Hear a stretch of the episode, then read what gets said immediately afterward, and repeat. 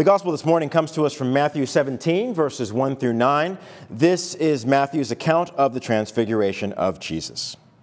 Six days later, Jesus took with him Peter and James and his brother John, and led them up a high mountain by themselves. And he was transfigured before them. His face shone like the sun, and his clothes became dazzling white. Suddenly there appeared to him Moses and Elijah talking with him. Then Peter said to Jesus, Lord, it is good for us to be here. If you wish, I will make three dwellings here one for you, one for Moses, and one for Elijah.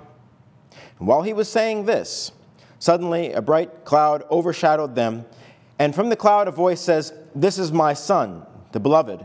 With him I am well pleased. Listen to him. When the disciples heard this, they fell to the ground and were overcome by fear. But Jesus came and touched them, saying, Get up, do not be afraid. And when they looked up, they saw no one except Jesus himself alone.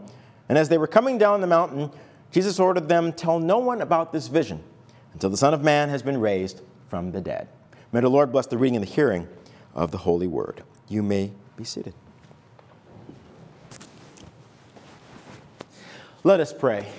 Loving and most merciful God, we thank you once again for the many mercies that you provide for us and the assurance that all things will be well with our souls because you are with us. May the words of my mouth, meditations of our hearts be acceptable to you. Bless, keep, and guide us now and always. In your name we pray. Amen. Matthew's account of the Transfiguration. Six days after Jesus had already revealed to his disciples the trials that he would undergo in order to be glorified, he takes his, what I like to call his steering committee Peter, James, and John, his inner circle. Whenever Jesus was doing something significant, he'd have Peter, James, and John with him. Sometimes you just need a few witnesses.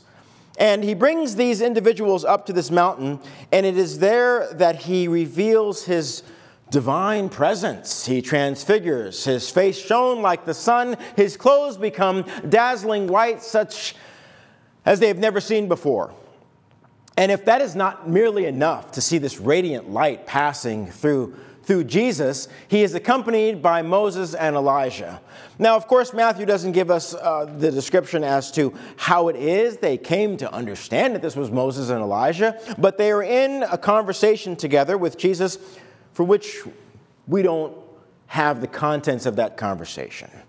But we do know that the vision of Jesus interacting with these two biblical figures was so incredible that Jesus is so caught up and enamored with what's going on. So Matthew directs our attention to Peter. Peter becomes our stand in. Peter is like, if you were there, you would probably do as I would do. And so Peter wants to make sense of what's taking place. He's never seen anything like this before. He's seen some incredible things because he's done ministry with Jesus. And, but he's never seen anything quite like this. So he wants to try to process. And the best way that Peter wants to process is to bring everything underneath his, his understanding. So he, he interrupts Jesus, because Jesus is having this conversation with these two great biblical figures. And Peter says, Jesus says, It's good that you brought us up here. If, if, if it's okay with you, and if I have your permission, I want to build three dwelling places. What Peter wants to do is he wants to create a sacred place to commemorate the moment. He wants to be able to have uh, a shrine, uh, perhaps three shrines that would be established on this mountaintop, that future generations might be able to come to this place and worship this thing that has happened, which they were privy to. So we can't fault Peter. So oftentimes you read in commentaries, everyone's like, ah, oh, we throw our hands up. There goes Peter again, mouthing off before he understands everything. It's easy for us to do that from our standpoint. It's easy for us in hindsight to be able to say, Peter, you know, this is quiet time. Grown ups are talking. You need to just observe what's going on. So it's easy for us to say that, but I guarantee you, if something crazy like this happened in front of us, we'd too be trying to do our best to make sense of it, and sometimes we probably use some words too. So, exactly, thank you. I didn't expect that, but I appreciate that. I do, because sometimes when I do want you to laugh, you don't laugh. But, but that's good. So, we're alive, we're here, we're alive here at Kicking It First Congregational. Come on down and see us. 429 Main Street, McGregor. I always say that to the camera in case they forget where we're at. Seriously. Uh, Anyway, back to the transfiguration. So Peter grown-ups are talking.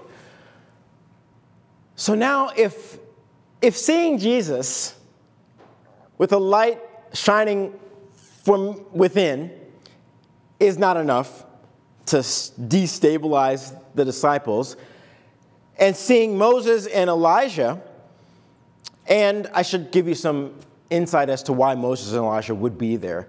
Uh, scholars have reported that Moses represents the law of God. I always like to gesture to our Ten Commandments memorial for Barb Schultz that we have here. So God's law was presented to Moses, God's do's and don'ts, what we understand as right relationship with God and right relationship with God's people. That's what the Decalogue signifies. So Moses is there signifying that because Jesus would be the one who would complete and fulfill that law without any brokenness.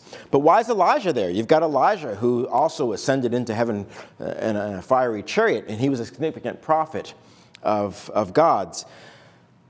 Elijah being there signifies that Jesus will be the fulfillment of God's prophecy, ushering in the completion of this law and bringing people into accordance with, with God's new covenant.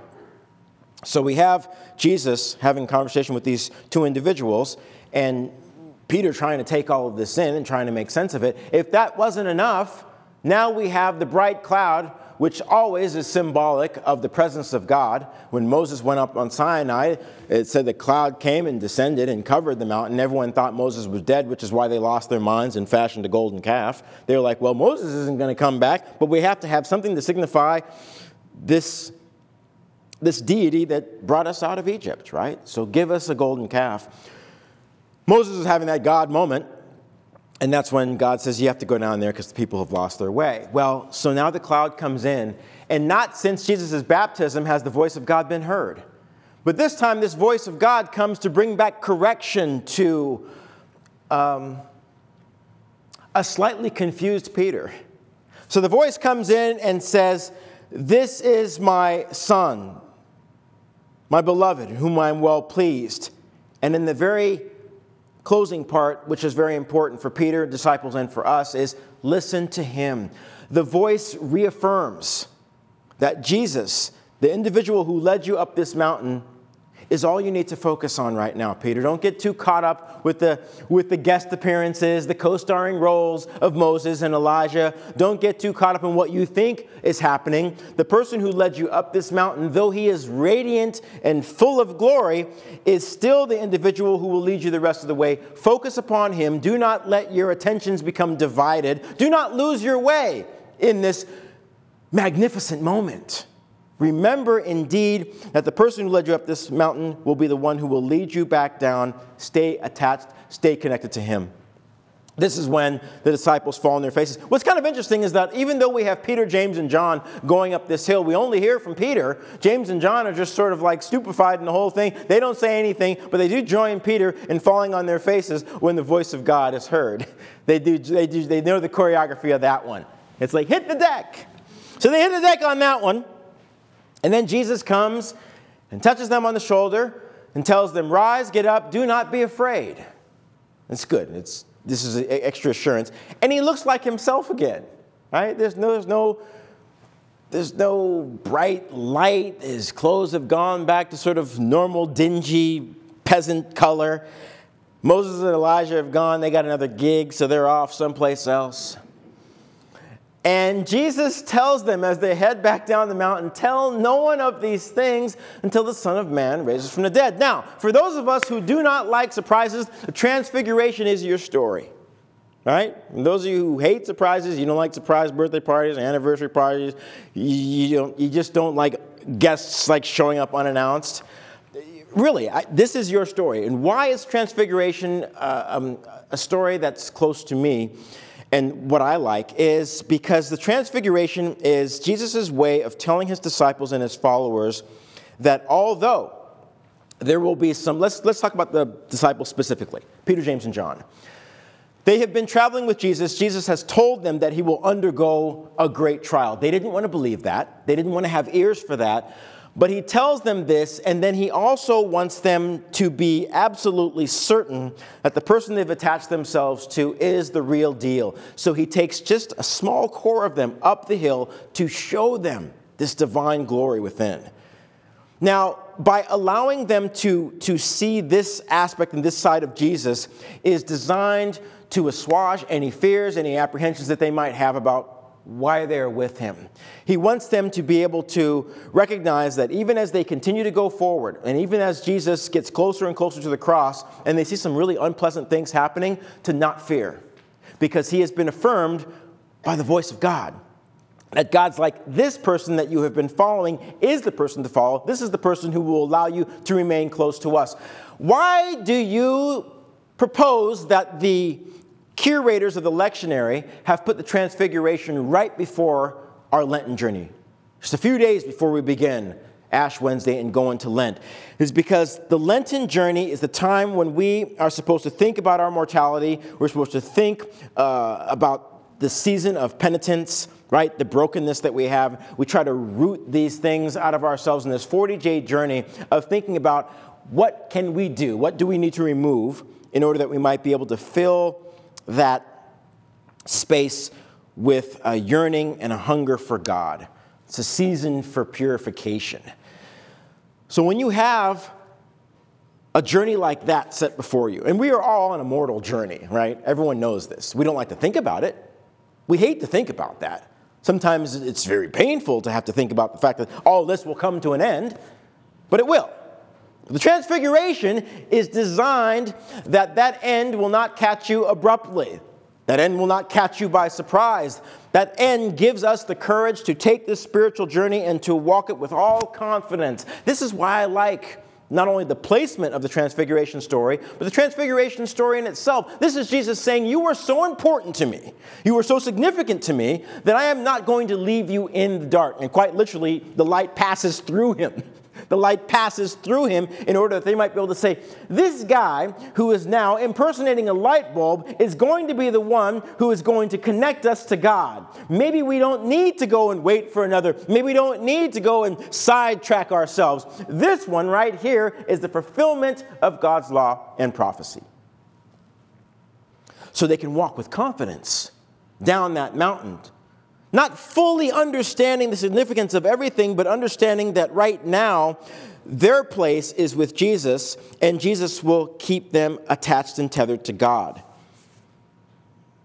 That is exactly what we need to hang on to as we enter into our Lenten season. And maybe if we took our Lenten season with all the intensity that, that, it, that it entails, we would appreciate having the transfiguration preceding that.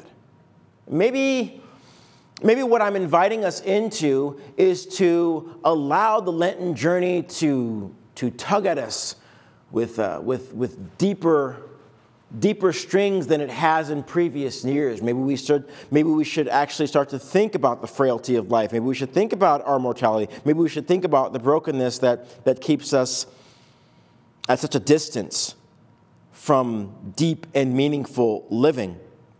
And maybe this time we can go with a greater confidence because we know that we do not walk that path alone. Even the psalmist in the 23rd Psalm hearkens to this. I, even though I walk through the valley of the shadow of death, I have no fear. Why? Because God is with us. And that's what Jesus wanted that inner circle to know. He didn't need all of them to know. Just significant ones, because if they know, they will have that in their hearts, and when the time comes, they will unpack that understanding to others.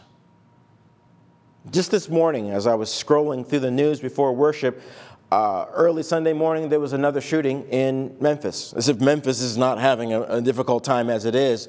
Well, one so far, one dead, ten injured.